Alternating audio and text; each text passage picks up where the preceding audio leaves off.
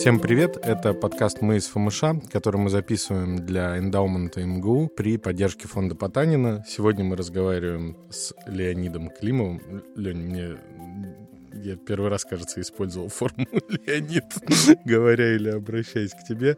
Расскажи немного о себе, а, когда ты учился в физмат-школе и как сложился твой путь после.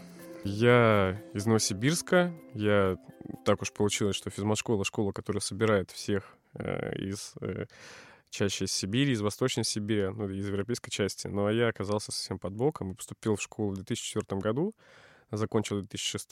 Мы с Денисом учились параллельно. Наверное. Ты, кстати, извини, ты из да. самого Новосибирска или из Академа? Я более того из Академгородка. Я родился прямо вот в лесу, э, в роддоме, который находится примерно ну, наверное, метров в 300. Мы в предыдущих выпусках вспоминали об этой, этой э, академовской аристократии. Да, да, да, да, У кого там, ну, папа, мама ученые, или там с нами учились уже ребята, у которых бабушки, дедушки, не то что родители были а, в первых выпусках физмат-школ. То есть у тебя, ну, такая академическая семья. А, семья академическая, да. Родители к физмат-школе, к университету к нашему отношения не имели, но тем не менее мой отец ученый, и я вот вырос в семье ученого, поэтому мне вот погружаться в эту атмосферу было довольно комфортно. Такой порог вхождения был, ну, по сути, его не ну, было. Да. Тем более, что я был еще и местный. Вот. Слушай, а скажи, пожалуйста, родители у тебя какой, ну, какой наукой занимались? А, отец мой нефтехимик, он действующий ученый и, в общем, большой специалист в своей области и продолжает трудиться на благо российской нефтеперерабатывающей промышленности. Это какой институт? А он работает э, в Академгородке у нас, в Новосибирском институте катализа. Окей. Так, ты закончил, э, попал из академической семьи да. в физмат-школу. А потом что было? А потом, ну, я пошел по пути наименьшего сопротивления, наверное, да. А, поступил в наш университет на факультет естественных наук и стал биологом.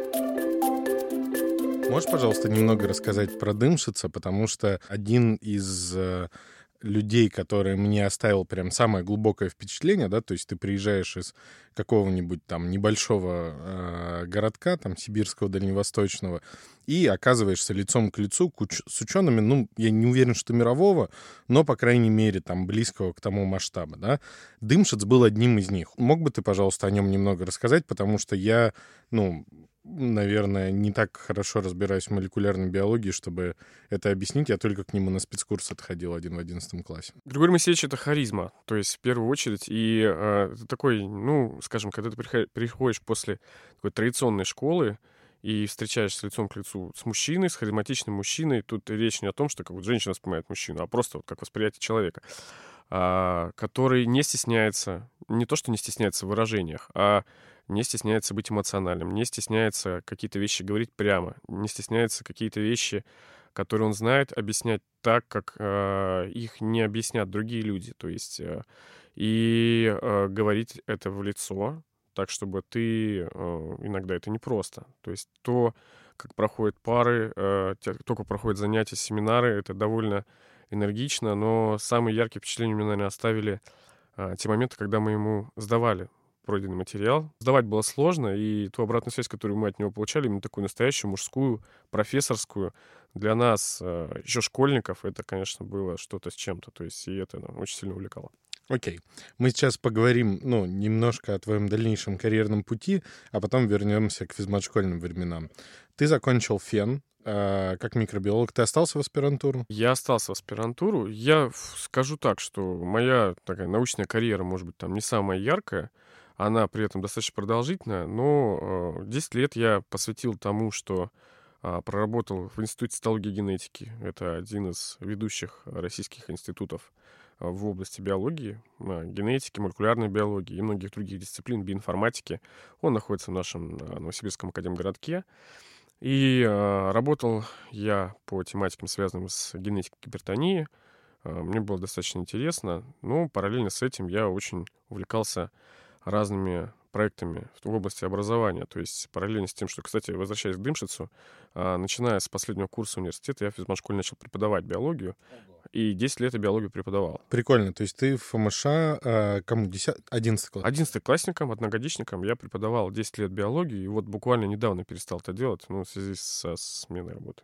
Я жутко извиняюсь, что мы чуть-чуть э, отходим в сторону. Просто ты ну, по, ну, задеваешь такие вещи, про которые хочется рассказать.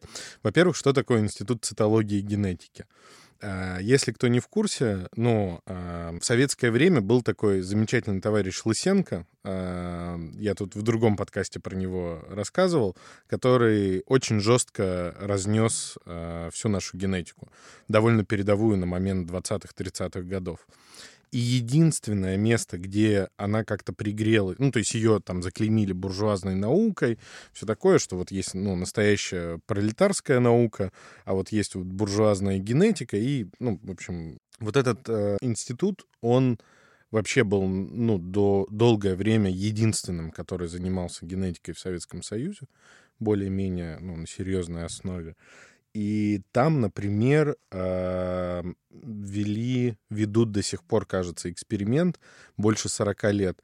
Выводят лис, из лис собак, да, я правильно говорю? Я работал в этой лаборатории, в которой этот эксперимент ведется до сих пор.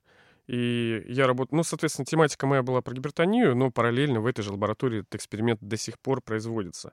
Я очень горжусь, что имел честь общаться с этими лисами, держал их в руках. Как зовут? Э, э, я помню, что директор... Академик Беляев который э, начал эту тему, теперь этим занимается Людмила Николаевна Труд и, наверное, Юра Гербик, ну мы с ним как-то, я могу уж Юра его называть. В общем, ну, такой вот крутой институт, ты в нем 10, ты уже там не работаешь? Я не работаю. И не преподаешь в физмат-школе? И не преподаю в физмат-школе. Почему перестал? Потому что я сменил свой род деятельности, который связан с большим количеством перемещения в пространстве. И я понял, что я просто не смогу быть честным с детьми, если каждую неделю... Ну, в физмат-школе преподавание, оно такое. То есть это всегда было некое хобби, потому что у меня была одна пара в неделю, на которую я мог прийти и выложиться по полной программе, угу. думая про нее. То есть как бы в чем сила физмат-школы как раз, если возвращаться, да? В том, что преподаватели по большей части совместители. И вот эти вот там 10-15 ребят, которые сидят у тебя на семинаре одну пару в неделю, ты о них э, ну, думаешь практически каждый день. Не можешь, ну, не обязательно, что вот ты целенаправленно думаешь. Но вот каждая пара, она, по сути, превращается, не знаю, как у других преподавателей, но у меня такой был некий... Какие-то моменты ты можешь заготовить заранее. То есть это не потоковое производство, не конвейерное. Да, да. И а, когда я понял, что просто вот моя э, новая сфера деятельности не позволит мне отдаваться им эти два часа в неделю, я ну, понял, что надо быть честным с собой и передал это моим друзьям, коллегам, которые продолжают работать в физмат-школе. Понятно. Не, ну все равно это, ну, отличный вклад, 10 лет э, работы. Это прям очень круто, что у тебя ну, получилось этим заниматься. Я рад, что в жизни у меня был такой опыт. И на самом деле не знаю, может быть, э, будет слушать этот подкаст кто-то из э, ребят, которые были в моей самой первой группе. Я их, может быть, не всех помню по именам, но честно скажу, что я не раз говорил уже за глаза, там, на каких-то, может быть, мероприятиях, на каких-то посиделках с друзьями, что вот, особенно первая группа, э, я надеюсь, что я постарался дать им достаточно много, но то, что дали они мне, это просто бесценно. То есть, если кто-то из ребят будет слушать подкаст, большой привет, большое вам спасибо, жутко благодарен. Эти вещи, которые... Та обратная связь, которую вы давали мне вот первый, наверное, может, второй, третий год, это просто грандиозно. Мне это сильно пригодилось потом. Класс. Это, ну, прям очень здорово. И, ну, это замечательно, что на самом деле э, вот среди выпускников физмат-школы я больше встречаю такого, знаешь, отношения, э, желание, что ли, что-то сделать не для себя, да, то есть желание как-то там я не назову это альтруизмом, но желание заниматься чем-то интересным, ну, не только в пределах, там, знаешь, своей карьеры, бонуса следующего квартала и всего такого. То есть, ну, я когда слышу такие истории, меня прям это подогревает. Я тебе вначале говорил, ну, перед э, записью, что для меня этот подкаст — это источник позитивных эмоций. Я, ну, находясь в такой сильно конкурентной, сильно профессиональной, сильно коммерчески ориентированной среде, да, я, в общем-то, подзабыл, что вообще бывают люди, которые, ну, не, ну, не только монетарно, да, зафиксированные. И, а у нас, к сожалению, с этим есть какой-то пробел, потому что я смотрю даже на европейцев и на американцев, американцев меньше, европейцев в нашей э, отрасли, они, ну, все-таки находят время для каких-то сторонних проектов. Ну, то есть их, ну, жизнь в этом смысле пол- полнее. А в Москве, конечно, ну, это выглядит местами очень по злому. Может, поэтому я остался в регионе. Я, мне очень не нравится вот оборот про регион, Регион? да, Регион, потому окей. что, ну, я реально считаю, что это одна из самых больших проблем страны, что у нас, типа, там вот есть Москва и есть все остальное, и со- самое главное в сознании, да, то есть я никогда себя не чувствовал особенно москвичом, по-прежнему не чувствую, надеюсь, никогда не буду чувствовать. А кем ты себя чувствуешь? Формально, вот ты откуда? Я, я просто, я помню, как-то там с севером что-то было связано. Ну, смотри, родился я на юге Украины, Так. То есть часть моей идентичности привязана, ну, вот к этим местам довольно крепко. Потом рос на Дальнем Востоке в основном. Там был эпизод, когда я три года жил в Петербурге, но относительно маленьким. Вот. Потом на Дальнем Востоке, потом Новосибирск, потом Москва.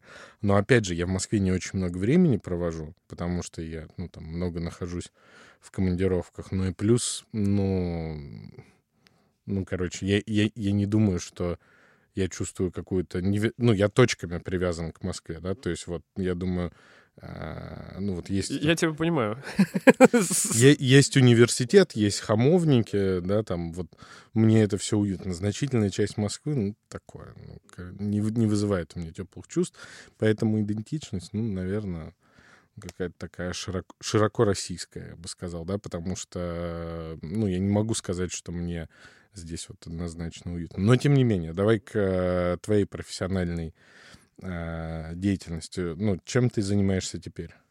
Я остался в индустрии, э, как это сказать, сформулировать, да, красиво или некрасиво.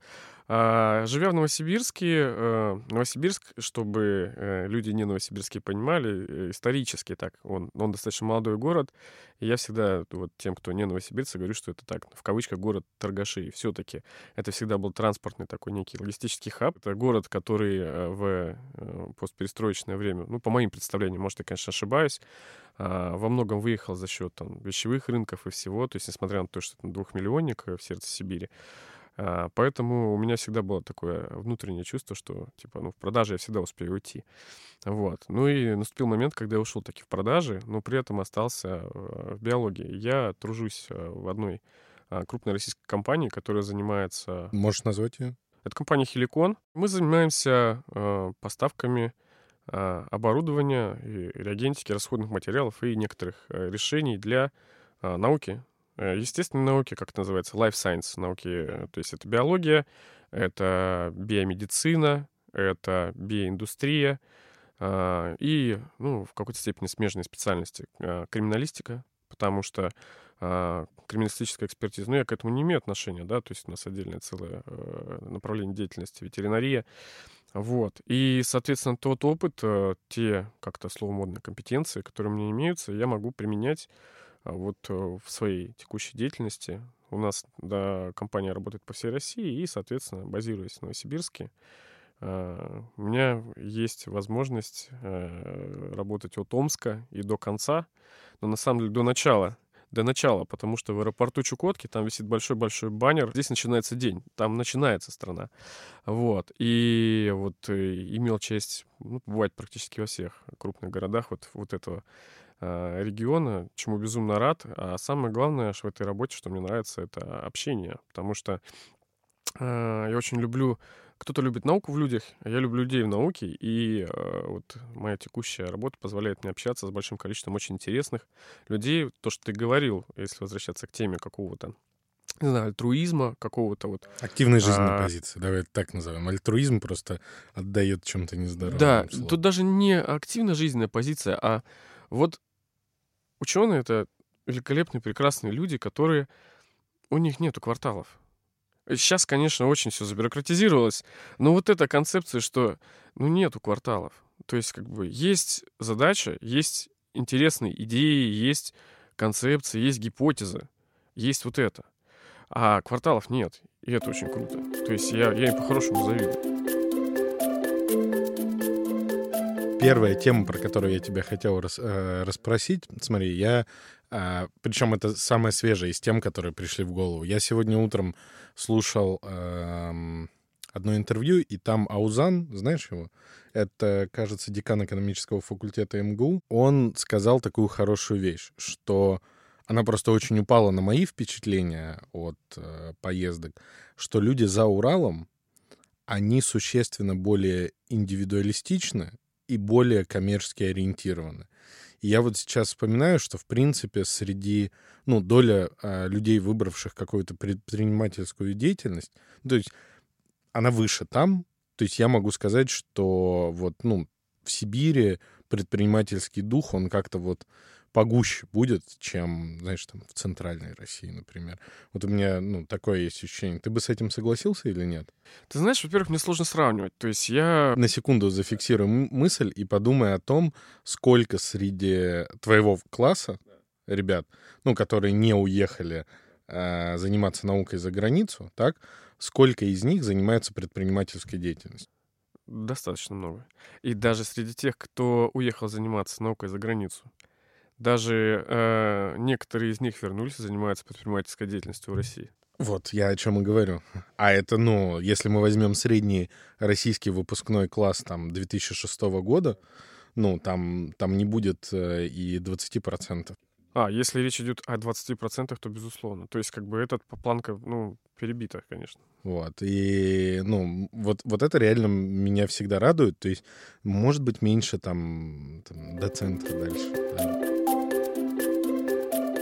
замыкая вот эту мысль про предпринимательский дух, мне, конечно, очень хотелось бы, чтобы, э, ну, как можно больше э, из наших там было в стране и вот, ну, создавало какую-то экономическую добавленную ценность. Особенно, мне кажется, на ресурсах Сибири это прям очень класс. Меня э, одна из моих, ну, как бы у меня есть такие, знаешь, глобальные жизненные мечты. Вот одна из них — это, ну, вот, чтобы из Владивостока сделали Сан-Франциско. Мне кажется, что, ну, ну, он реально обращен. Владивосток особенный город. Да, и, и я он, его очень люблю. И он обращен, понимаешь, в, там в самый бурно растущий регион в мире, да, то есть там, конечно, ну, можно что-то. Я очень сильно удивился, когда сообразил, что у Владивостока а, то ли час, то ли два разница с Сиднеем. Ты представляешь? То есть это, ну, все это, блин, другой конец планеты. Ну да. Вот, и это, конечно, ну, а это же дает какие-то возможности, да, то есть, условно да. говоря, программисту из Владивостока работать на австралийского заказчика проще, чем на московского.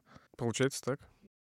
Да, и вот это, ну, мне кажется, там просто, ну, дикий потенциал, поэтому, да, те, те, кто нас слушает, пожалуйста, не торопитесь уезжать. Ну, много где есть много возможностей, а доехать до, ну, если вам уж так сильно хочется прикольных кафешек, покататься на велосипедах, ну, заработайте в Сибири деньги и поедете... Как было, собственно, до революции, да, эти купцы сибирские приезжали кутить в Москву, в Париж, все было нормально. Никто себя обделенным не чувствовал, обживался где есть. Потому что если, ну, там все жалуются, что вот э, неуютно у нас в целом в стране. Если все будут уезжать, не станет уютно, наверное. Кстати, насчет неуютного, пользуясь случаем, приглашаю всех в Владивосток. Это не мой город, я вообще не оттуда, но, честно, для меня это вот откровение последних лет, к слову, окутить и вообще комфортно вот какой-то город, заслуживающий посещения, вот один из.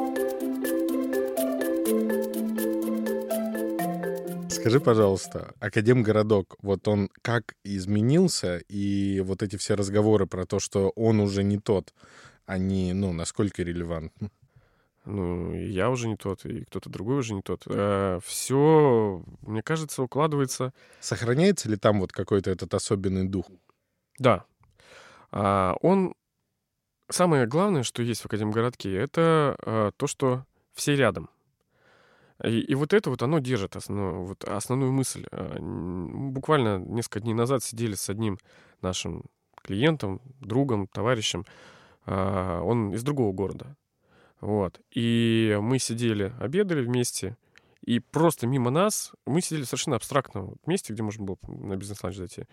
И мимо нас ходили люди, а, и он их узнавал, которые приезжали к нему на конференцию. Он говорит, так это же вот аспирант вот того, того человека. Так это же вот э, мы с ним вместе работаем. И вот эта вещь, она... Понятно, что академ может быть, ну, не такой, как, как каким он был там 30-40 лет назад, которые я не застал. Ну, 30 застал, да, 40 не застал. А, значит, э, так, ну, меняется все. Но вот эта глобальная его компактность и вот э, с точки зрения вообще не только науки, в целом междисциплинарность. Ощущение, что всегда рядом вот по, по любому направлению есть люди, которые вот они на расстоянии не то что телефонного звонка, а на расстоянии там трех минут, и вы сидите вместе какую-то тему обсуждаете, какая-то идея родилась, она, безусловно, в академии... Атмосфера сколько... кампуса. Да, она реализуема. То есть, если ты как бы не хочешь этого, ты всегда скажешь, да ну, он там уже все живут в спальных районах, академ застроили. Он действительно очень застроился, там появилось много нового там жилья, каких-то там... Симпатичного От... или это вот какие-то такие не... Неприятные коробочки? По-разному. То есть как бы есть и интересные, на мой взгляд, проекты есть, и, в общем, довольно ординарные. Вот. Но вот это вот э, ощущение того, что э, рядом много талантливых людей, естественно, много людей уезжает. Это нормально, потому что большой вуз, он, не, ну, он кормит не только Академгородок.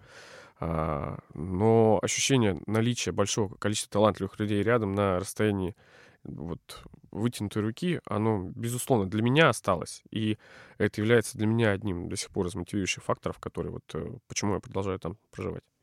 Блин, но я тебе честно скажу, что э, я, в общем-то, совершенно не против в определенный момент пожить в Академгородке, потому что, ну, там, с, с учетом изменения сегодняшнего стиля работы, да, угу. то есть, ну, мне, в общем-то, ну, нужно, чтобы был хороший интернет и недалеко аэропорт. Ну да. Ну вот, а там, ну, если лететь куда-то на пару часов дольше, но при этом, ну, ты можешь жить в некоторых смыслах более комфортно, ну, чего нет, да.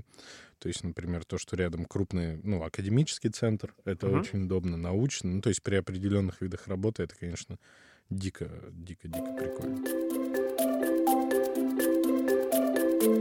Мы касались в предыдущих выпусках Института воспитателей угу. физмат-школьных, но не обсуждали это подробно. А это, ну, одна из тем довольно важных, то есть угу. она такая, ну, одна из опорных а, вещей физмат-школы, потому что школьники приезжают а, ты, я так понимаю, в общежитии не жил? Жил. А, жил. То есть, несмотря на то, что был Академ городков. Да. Окей. А, ну, не все так делали, но тем не менее. Хорошо. Угу. А, дети, сколько нам там, 14-15 лет, да? Да. Мы оказываемся в общежитии, ну, и там, в общем, есть э, шансы, ну, например, э, так как... А, а, отбиться. Да, да. Отбиться от стада. Так вот, воспитатели в этом смысле это одна из главных линий защиты неокрепших да, детских э, умов. И просто у тебя была совершенно легендарная воспитательница. Лариса Игнатьевна, она... Лариса Игнатьевна. Да, ее с нами уже нет. Я очень благодарен. Я хотел тебя попросить э, о ней рассказать, потому что, ну, на мой взгляд, лучшего человека, чтобы, ну, как бы нарисовать пример. Э, сколько она отработала в физмат-школе? Бог знает. Я не знаю, десятилетий я много. Да, вот лучшего человека для того, чтобы описать вот этот воспитательский институт, наверное, сложно придумать, поэтому, пожалуйста, расскажи нам о ней. Лариса Игнатьевна Манжалей, мы пришли к ней, ну, ей, наверное, был уже... Я вот с цифрами тут могу наврать, там, к 70, наверное, но это абсолютно не имело никакого значения, там, цифра, которая... Главное, это был ее Опять же, возвращаясь к теме Дымшица, Лариса Игнатьевна, они, наверное, близкие друг к другу по стилю, по духу. А, женщина, которая переехала в Сибирь, закончив, кстати, как, как вы на сленге называете, Менделавочка, да, а, химика, а, хим, химический вуз в Москве, Менделеевский. Я, честно говоря, не помню название Я, официально. Ну, РХТУ. РХТУ. Да. Вот, переехала в Новосибирск и вышла замуж за аспиранта. Вот, э, значит, и обосновалась э, в Сибири на много-много лет. И э, человек, грандиозный наставник, человек, который э, вот э, она видела глазами. Я понятно, что когда учишься в физмат-школе, живешь в интернате, у тебя складываются разные отношения с разными людьми и с твоими однокашниками, ребятами и а, с девушками, и твои первые какие-то, может быть, там, а, э, какие-то первая любовь, да, и у меня был такой хороший момент, э, она меня так поймала, а, и у меня тогда наклевывались отношения с одной дамой, и она говорит, у тебя ничего не выйдет. Почему? Она говорит, у тебя глаза не горят. У тебя глаза не горят. И, и она была права. И вот каждый раз, когда она нам что-то говорила, мы, ну, в силу просто своего ну, ну, возраста мы не въезжали. А потом проходило какое-то время, и да, черт возьми, была права. И вот, э, вот этот вот дух ее, как воспитателей, воспитателей, который в физмат-школе есть, он, слава богу, сохраняется, э, какой-то опыт передается, он очень, очень... Я ценю, что на моем жизненном пути вот это было. Ларисе Игнатьевне передаю вам большой привет. Я знаю, что вы, может, технически нас не слушаете, но мы вас все очень любим. И ярким примером будет то, что у меня, ну, некоторое время назад был день рождения, и я посмотрел по сторонам, кто за столом. У меня были в основном одноклассники по физмат-школе именно. Вот то, что она создала, вот этот вот такой некую связь между нами, некие правильные товарищеские отношения, мы до сих пор все друг за друга держимся. Да, она ну, очень, очень классный воспитатель и очень... Я очень надеюсь, что в следующих поколениях э, будут такие. Потому что я еще не теряю надежды, что мой сын поедет в физмат-школу. Я тоже, честно говоря. Очень это... Ей строят сейчас новый корпус. Я очень надеюсь, что вот, ну, как бы, с одной стороны, я рад, что вливают деньги, да. с другой стороны... Дух не потеряется, да? Да, вот плане? я чуть-чуть переживаю. Ну, ладно, будем надеяться на лучшее, по крайней мере. Дух же в людях все-таки, а не в здании. Здание, пусть оно соответствует современным нормам, там, пожарной безопасности там, и всего. Это, как бы, я за то, что, ну, если брать там школы, там, построенные намного старше, да, и ну, это нормально, что инфраструктура развивается. Да, Я этому ну, тут, очень рад. Тут вообще не, не вопрос. Да, нужно жить в уютных условиях.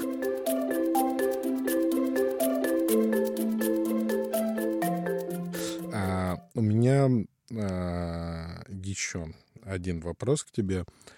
А, это не та тема, про которую я могу много рассказать uh-huh. нашим слушателям у физмат-школы довольно мощная спортивная компонента. Да, безусловно. Которую я как-то в основном пропускал, но ты был в баскетбольной команде, и у Я тебя играл, да. и значительная часть э, твоего класса, ну, составляла, собственно... Костяк сборной школы, да. Вот у вас было такое баскетбольное ядро. Расскажи, Да. пожалуйста, как это было, кто вас тренировал, а, как это все было устроено. А, Я начну с такой с обратной истории. Значит, ну, в физмат-школе вообще учиться надо. А Мы очень много действительно играли в баскетбол, и мои родители всегда очень агрессивно на это реагировали, как типа ты там, это, вместо того, чтобы уч- учить физику, ты в баскетбол играешь. И как-то раз, ну, поскольку влияние ро- родителей на меня довольно сильное, а, после каких-то каникул я уезжал обратно в общежитие, и они настояли на том, чтобы такие, все, ты оставляешь свои баскетбольные кроссовки дома. Ну, Я говорю, ну ладно, хорошо. Приехал в физмат-школу, у меня довольно маленький размер ноги. И, значит, и, понимаю, ну, просто не в моготу. Ломка полная. Значит, и я что-то пош- походил, походил, походил. Говорю, Кирюха, у тебя, может, есть еще какие-нибудь лишние кроссовки? Он такой, да, есть. Он выдал мне кроссовки, они были на 3,5, по-моему, размера больше. И я где-то неделю играл в баскетбол а, в кроссовках на 3,5 размера больше. Вот. И потом родители поняли, что это бесполезно. И вот эту вещь, которая была с нами всегда, этот баскетбол, он, он, он так, так, так с нами и прошел. На самом деле тренировались сами, просто было очень много энтузиазма, было много ребят, которые хотели играть, которые действительно неплохо играли. И, Подожди, ну, мне казалось, да. у вас там были какие-то хорошие тренера из универа. А, да, мы ходили на универовские тренировки к Да, Зигматовичу, да, в тот в корпус, ну, как-то... Я вот как раз про эту часть э, Да, думал. я, я бы не сказал, что там супер, там, пупер, там, э, профессиональные тренировки были, но, но это были тренировки, да, для сборной, вполне себе для нас, школьников, это было очень хорошее подспорье. Ну и задора было очень много, то есть мы помимо того, что тренироваться там вот на этих тренировках 2-3 раза в неделю, еще и сами каждый день в зал ходили. А, Физмат-школьный. Да, да, то есть мы после пар стабильно шли в зал и бросали мяч, и я никогда столько не играл в баскетбол, как тогда.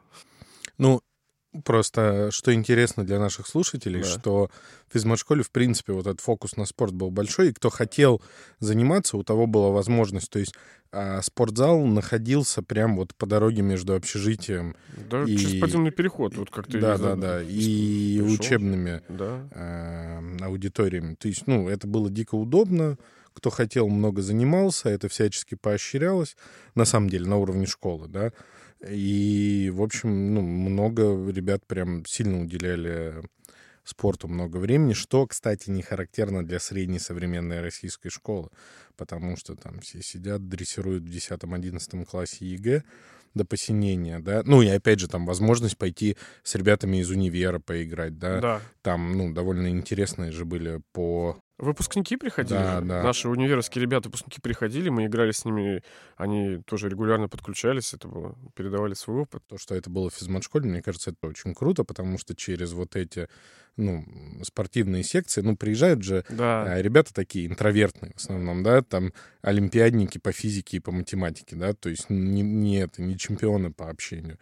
И для них это очень мощный инструмент, э, ну, вот вообще со- социального какого-то э, наработки социального капитала и связи. И вот, ну, я, кстати, уверен, что все, кто Мгм. с тобой играл в баскетбол, они были у тебя на день рождения. ну, физически, наверное, не совсем, ну, в целом... Были приглашены, давай ну, так. ну, будем, скажем так, да ладно. Да, то есть, ну, типа, они остались в твоем, ну, ближайшем нетворке, даже если сейчас находятся далеко.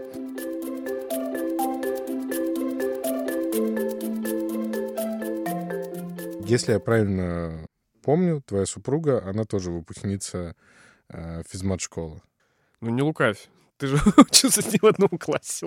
Ну, ну да, да. Не, просто по поводу того, как я с ней учился в одном классе, э, ну, есть пара жутко стыдных историй, потому что мало того, что я с ней учился в одном Да. классе, а, она в течение года терпела мое соседство за стенкой. О, господи. В- да, вот в той фазе, когда мы с моим тогдашним соседом по комнате прям ну, я не знаю, как нас не выперли через месяц из школы, да? То есть как нас дотерпели целый год и сделали это в конце 10 класса. Но, ну да, вот, в общем, есть такая... э, Она тоже на фене училась. Э, Она одногруппница моя. То есть так получилось, что в физмат-школе мы учились в разных классах, а в университете мы одногруппники. И у этой всей истории есть э, обратная сторона. То есть у людей, которые... В принципе, в физмат-школе все знают друг друга. Вот для тех, кто не из физмат-школы, а, это сложно объяснить. Нас там, там, ну, грубо говоря, 550 человек в школе. И, может быть, не все друг с другом общаются, не все, может быть, Ну, друг с все другом друг здороваются, но все знают. друг друга знают. Поэтому у меня с моей супругой э, нет истории знакомства. Ну да. Понятно. ее просто не может быть. То есть мы прекрасно знали друг друга и друг о друге еще... Но вы были в... Это разные потоки были. Это Она в четвертом, до- Это э, второй в поток, а шестом, я в шестом, да. Это был другой поток. То есть мы знали друг друга шапошно, ну и, собственно, в университете вот э, стали а, учиться в одной группе, а потом уже, собственно, это переросло в какие-то отношения. Но э, справедливости ради, это вторая такая история, которую, ну вот Щербакову, Да, да, который- да. вот у них Да. э, похожая история, очень, ну, приятно видеть. Вот, в общем, огромное... Но они на одном этаже жили, насколько я помню. Да, да. Они жили на пятом, во второй общаге, если Да. я не ошибаюсь. И я, Но- я жил на том же этаже, поэтому для меня, ну, они а, начали, ну, в универе тоже у них сложились какие-то отношения, но это очень классно. Я их еще как-то навещал в Стокгольме. То есть ты видишь, ну, ребят, которых ты еще помнишь, там, я не знаю, по 10-11 классу, ты видишь, что у них уже ребенок, там, семья. Это, ну, ну, короче, это просто приятно, как ты знаешь, греет а, добрые стороны моей души. Вот. А Олеся, огромный привет. Она занимается наукой по-прежнему. Олеся работает, э, я бы назвал это все-таки биоиндустрия. В общем, сейчас ковид, не секрет, что очень такой бум э, лабораторной диагностики. Сейчас все увидели это, что, что все, по крайней мере, широкая публика э, теперь знает, что такое ПЦР-тесты. А есть компании, которые занимаются тем, что эти самые тесты разрабатывают и производят. Ну, совершенствуя там время, с которым они работают, точность, да? А даже, даже просто хотя бы портфолио, то есть, грубо говоря, ну, не одним ковидом мы живем, да, есть Окей. там ветеринария, все что угодно. И, собственно, вот Леся трудится в компании, которая а, занимается разработкой и производством таких вот э, ПЦР. Это российская компания? Это российская компания, она а, Приятно слышать. находит, она крупный игрок, она находится тоже в Академгородке. И, кстати говоря, у меня довольно много ребят сейчас знакомых и одноклассников тоже работает э, в- как раз в этой компании, трудится. Вот, Как она называется? а, компания называется Vector Best. А, значит, вот э, такая вот есть. э, в общем-то, эм, меня радует, что вот в чем плюс таких компаний, а, что это внедрение. То есть Мгм. наука это фундаментальная, а тут, в общем, результат, да, то есть конкретные вещи. И как бы когда вот появились первые-первые тесты на ковид, я просто знал лично, да, то есть поскольку я занимался поставками там оборудования, и люди ко мне обращались, я знал лично людей, которые вот в конкретных организациях, Vector и других, которые разработали тесты, для меня это было так персонализировано. Mm-hmm. Меня грело душу, что вот люди делают для людей. Вот это красиво. Да, я согласен. И, ну, еще раз, для меня отдельно, там, у меня, понятно, а, своя траектория взгляда, для меня отдельно приятно, что, ну, это какой-то отечественный бизнес, да, да что, ну, в общем, а, не, не задорого пошли, купили где-то за границей.